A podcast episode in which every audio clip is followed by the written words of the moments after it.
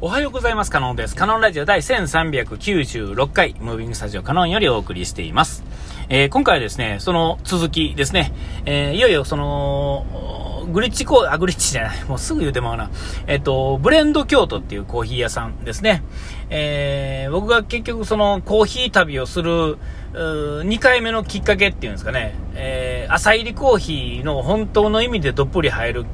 きっかけになったお店の一つですね。えー、コヨーテっていうコーヒーで初めて朝入りコーヒーの世界みたいなのを入ってですね。えー、で、そこからの流れで、え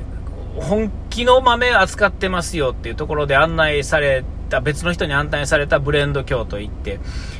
もう、すげえな、この豆、みたいな、あそのお店ですね。で、まだ僕が初めて行った時は、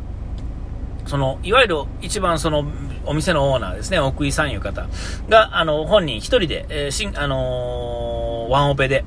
えー、やってはったんですけれども、えー、そのお店、まあ、ちらほらと言ってたんですが、何せ日曜しかもともとやってなかったんで、僕ね、火曜日が休みなんで、あの、なかなか行けへんかったんですが、えー、それからですね、あの、いろんな、あの、バリスタの方がですね、えー、増えていって、今、3人ぐらいやはんのかな。で、その方たちがですね、基本的には、え店を回してる。本人は、あの、デザイナーですね、デザイナーなんで、えっと、メインの仕事がですね、コーヒー屋さんは、その副業というかですね、並行してやってる別の仕事で、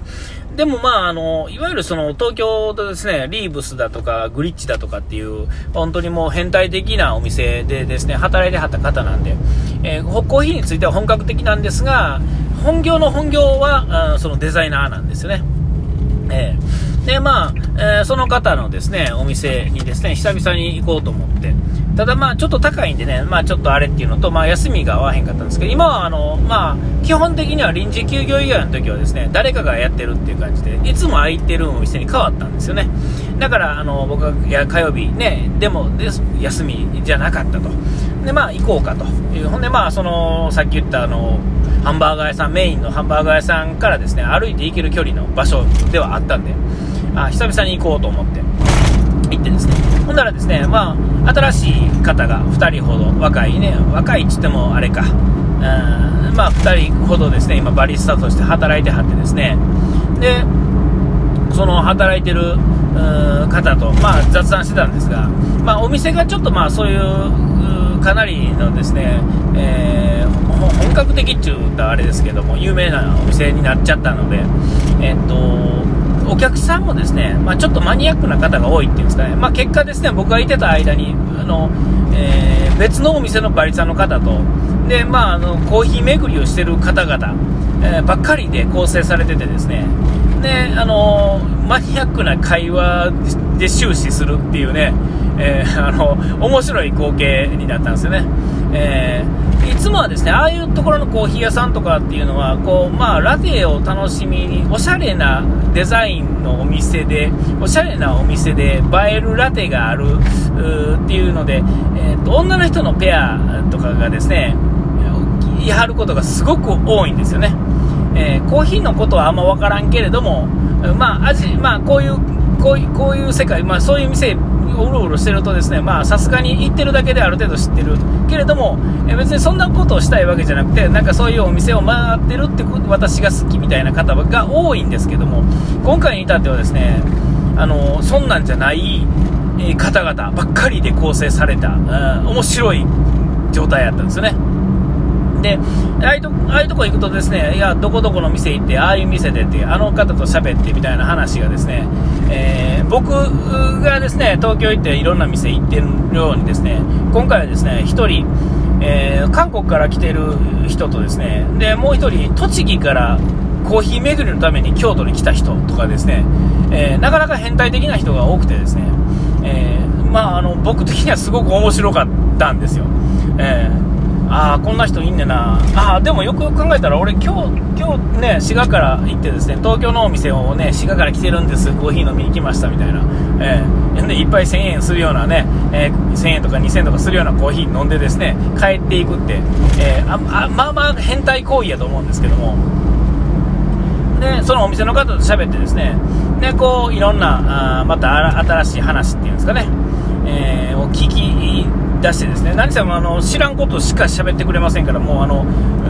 ね、その世界にまだ入って2年ほど、2, 2年半とか、ね、えー、もう全然意味が分かってない中でですね喋ってくれはるいろんなことはですねもう僕にとっては全て面白いわけでですね、えー、でまあ、えー、それぞれの考え方みたいなのもあってですね、えー、であのこういう世界はですねまだそんなに広くないおかげでですねあの大体横がつながってるっていうんですかね。みんな知ってる人みたいなね。そのお店同士のその有名な人が人たちはみんなあの横でつながってるんですよね、えー、で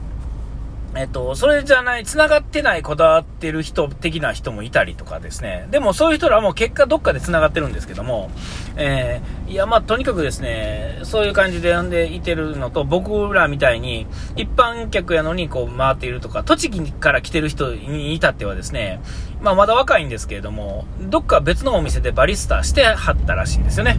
で、えっ、ー、と、後々ちょっとこう、外国に行きたいと、外国のお店で働きたいと。だからお金貯めたりしながら今こう勉強がてらうろうろ見て回ってるんだみたいなね、えー、方やったんですけども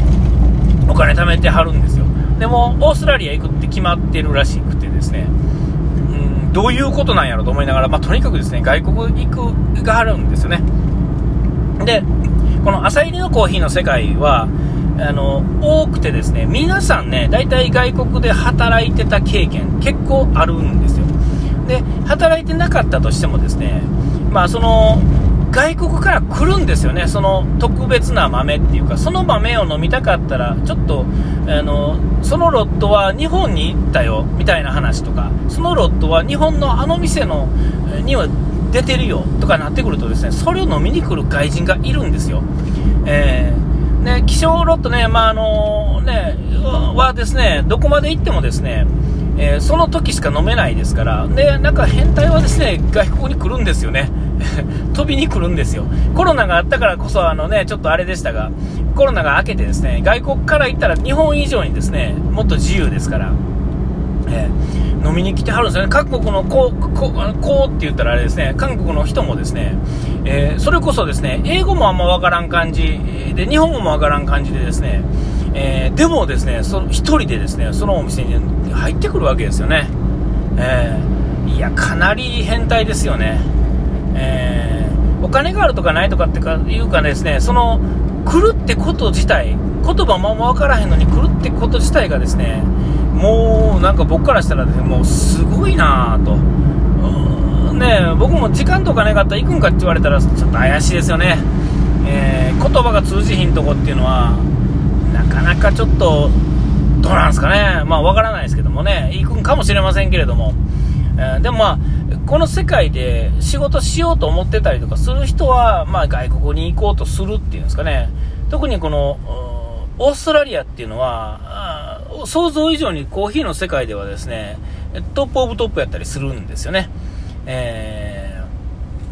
ーえー、結構あの、厳しいっていうんですかね、あの、こだわりのあるで、まあ、イタリアの方とかね、当然エスプレッソの聖地ではありますから、そういうのとか、まあ、あの、オーストラリアもそのエスプレッソでは、それなりにあの、世界っていうんですかね、あるっていうんですかね。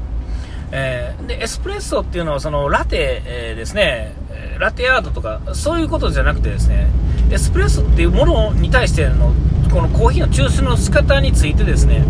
かなりこの世界があるんですよね、それはそれで。え、で前あの東京行った時に行けへんかったそのポールバ・バフェットバシェットなんかそういうお店もですね、えー、あれそうなんですけども、えー、ちょっとこうエスプレッソをエスプレッソしてとして飲むとかですねそれをそのままアイスとして飲むとか何て言うんかな、まあ、とにかくですね、え想像以上にいろんな世界があるんですよね、えなんかラテがどうとかっていうその可愛らしい世界観じゃなくてですね飲みやすい飲みやすい美味しいコーヒーっていうんですかね、えー、そういう世界じゃない戦いがあってですね、戦いって言ったらおかしいな。えー、なんかそういうのも分かってくるとですね、今みたいなこうハンドドリップでやるね、えー、ああいう世界観だけじゃない、えー、豆にこうね、変態なこう、なんていうの、発酵のね、えー、世界観だけじゃなくてですね、えー、その豆のどうのこうの、プラスですね、豆の品質のアップ、プラスですね、そのエスプレッソのなんか変態さ変態感っていうのは、まあ、今のこの、朝入りコーヒーの、まあ、サードウェーブの世界ではですね、かなりこういろいろあって、で、えっ、と、器具もそうですし、その豆もそうですし、発酵もそうですが、なこう今までのコーヒーとは違う、すごいこう、なんていうんですか、あの、こう、変化がですね、早いんですよ、めちゃめちゃ。え、だからいこ、そういう意味ではですね、コーヒー好きにとってはですね、ある意味大変やけれども、ある意味いい時代に、えー、なったんだなっていうのはすごく思うわけですよ。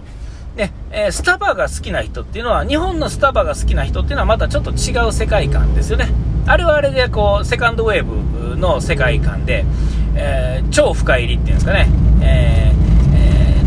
ー、の、その世界観と、まあ、そのスイーツ的な感じの世界観で、今、一世風靡してずっと流行ってますよね。えー、アルバイトでさえそう簡単に入れないっていうね、世界観で。えあれが好きな人っていうのは多いわけですけれども、えー、それよりも狭狭いというか小さい世界ですけれども、サードウェーブっていうのがあって、えー、そういうの。で、うん、ね、なんかこう、コーヒーいっぱいね、だからお茶とかもそうやと思うんですけども、出し方一つとってもですね、いろんな出し方があったりとかですね、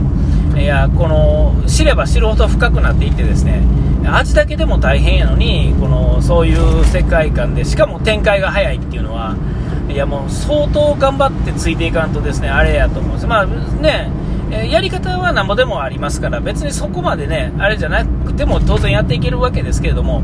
あなんかこう、深く入れば、こう、あえていろんな人とね、会話すればするほどですね、深さがより分かっていって、こう、結構ビビるみたいなね、えー、そういう感じでしたね。お時間きました。ここまでのお相手はカノンでした。お会いて忘れずに。ピース。